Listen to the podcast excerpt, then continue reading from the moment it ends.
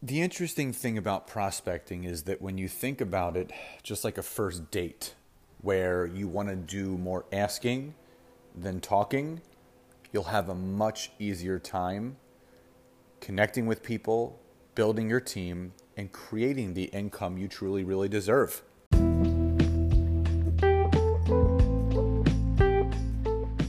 Welcome to the Network Marketing Made Simple podcast.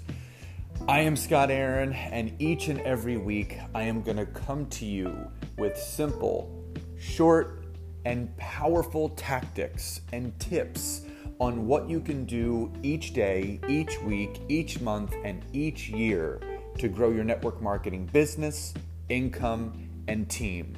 And just remember, network marketing is not easy but it can be made easy with simple steps to bring you success that you truly deserve.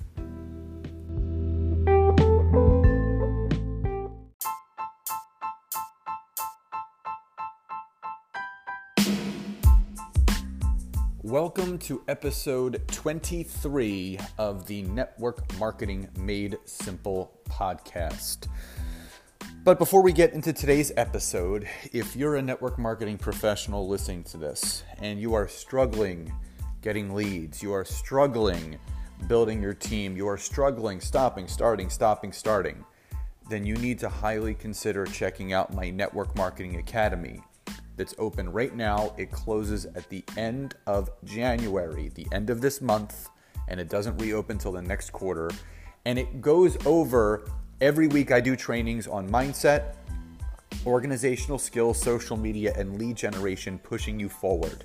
So, if you want to learn how you can get in before it closes, go to www.thenetworkmarketingacademy.net and I'll see you on the inside. So, in today's episode, we're going to talk about how prospecting should be treated just like a first date. So, if you're listening to this and you've been married for a long time, or you're with the same person for a long time, you might forget the feeling of, of dating, but I'm going to give you a resurgence with that. So think about prospecting as a first date. You don't know the person, you're trying to find things in common, you're trying to create that rapport and that relationship between the two of you. And I have three simple tips of if you implement this in the way that I've implemented in my businesses, you're going to see great results. So, number one, ask more and talk less. This sounds so simple, but it's so true because so many people feel like they have to do more selling and telling than actually connecting. So stop selling and telling and do more connecting and listening. Because if you're doing all the talking, you've already said yes and you're not looking to convince someone to say yes. You want them to want to say yes. But you do that by making it about them. Just like a first date. When you're going out with that guy, you're going out with that girl, what do you do? You sit there and you ask questions. What do you do for a profession? What are some of your hobbies? What do you love most about this? What do you love most about that? Where have you traveled to? What's your favorite book? Did you play sports in high school? All of those questions lead to creating connections. And if you can create a connection, that starts to build rapport, build relationship, trust, and that wall starts to come down where you feel more comfortable with that person. So the more that you ask, the less that you talk, the better the connection will be. That's number one. Number two, with those questions, you will then start to find things in common. And what happens when you start to find things in common? The conversation goes deeper. You start to feel like you quote unquote know the person. I've been to a lot of personal development events in my career, and I've been to events where they actually move you around the room, sit next to someone that you don't know at all, and say, I'm to give you a minute and a half, you find three things in common. And wouldn't you know it, you can find three things in common. Whether it's you're both married, you both have kids, you both have owned businesses, you both love working out, all of those things are common interests. And everyone says in network marketing, you're looking to find your tribe. You want that vibe out there where you're attracting your tribe.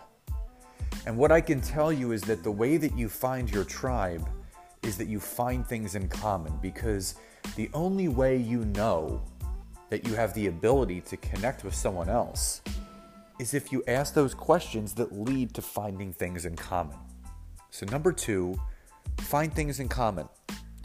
And number three, and in, in my humbled opinion, the most important is showing genuine interest. And this is this is really big. I was actually speaking to a friend of mine the other day and she was sharing me what was frustrating her most about the business and she felt like that she was being taught to be ingenuine. Connect with people just to connect with them to pitch them the opportunity or the product. And I said, I get it. That feels yucky. It feels icky. No one wants to do that. No one wants to just sell. You want to leave your friends and family alone. You don't want to just connect with someone to actually just to connect with them, just to pitch your product or pitch your business. You want to do it in such a way where you're actually looking to engage with that person, not for the end result to getting them into your business, but forming a relationship. And if it comes up in conversation, then it could lead to a collaboration in what you're looking to do. So when you show genuine interest and you really have no agenda, now, do you want to mention it? Absolutely, if it comes up. Sometimes the agenda is not there and it never comes up, but you end up making a great connection. Just like you may have a great first date, but that's all it may be. You're both good people, you're just not attracted to each other, but thank you, but I don't feel we should see each other again. It's just like that. Or if you show enough genuine interest, you really form those connections, you find those things in common, it could lead to finding your tribe. So if you start treating your network marketing, recruiting, and prospecting like a first date, it's going to feel better because you're going to do things in alignment. You're going to do things with genuine concern and care and not just quote unquote trying to get people. That's when it starts to feel yucky. That's when you start feeling salesy. So remember, number one, ask more, talk less. Number two, those questions will lead to you finding things in common. And three, show genuine interest. Remember, we're all human beings at a foundational level and just be that person. How are you going to show up each day? And really look to connect with people to make a difference in their life. So, guys, as always, thank you so much for joining me today. I hope you found this content valuable, and I will see you next time. Have a great day, everybody.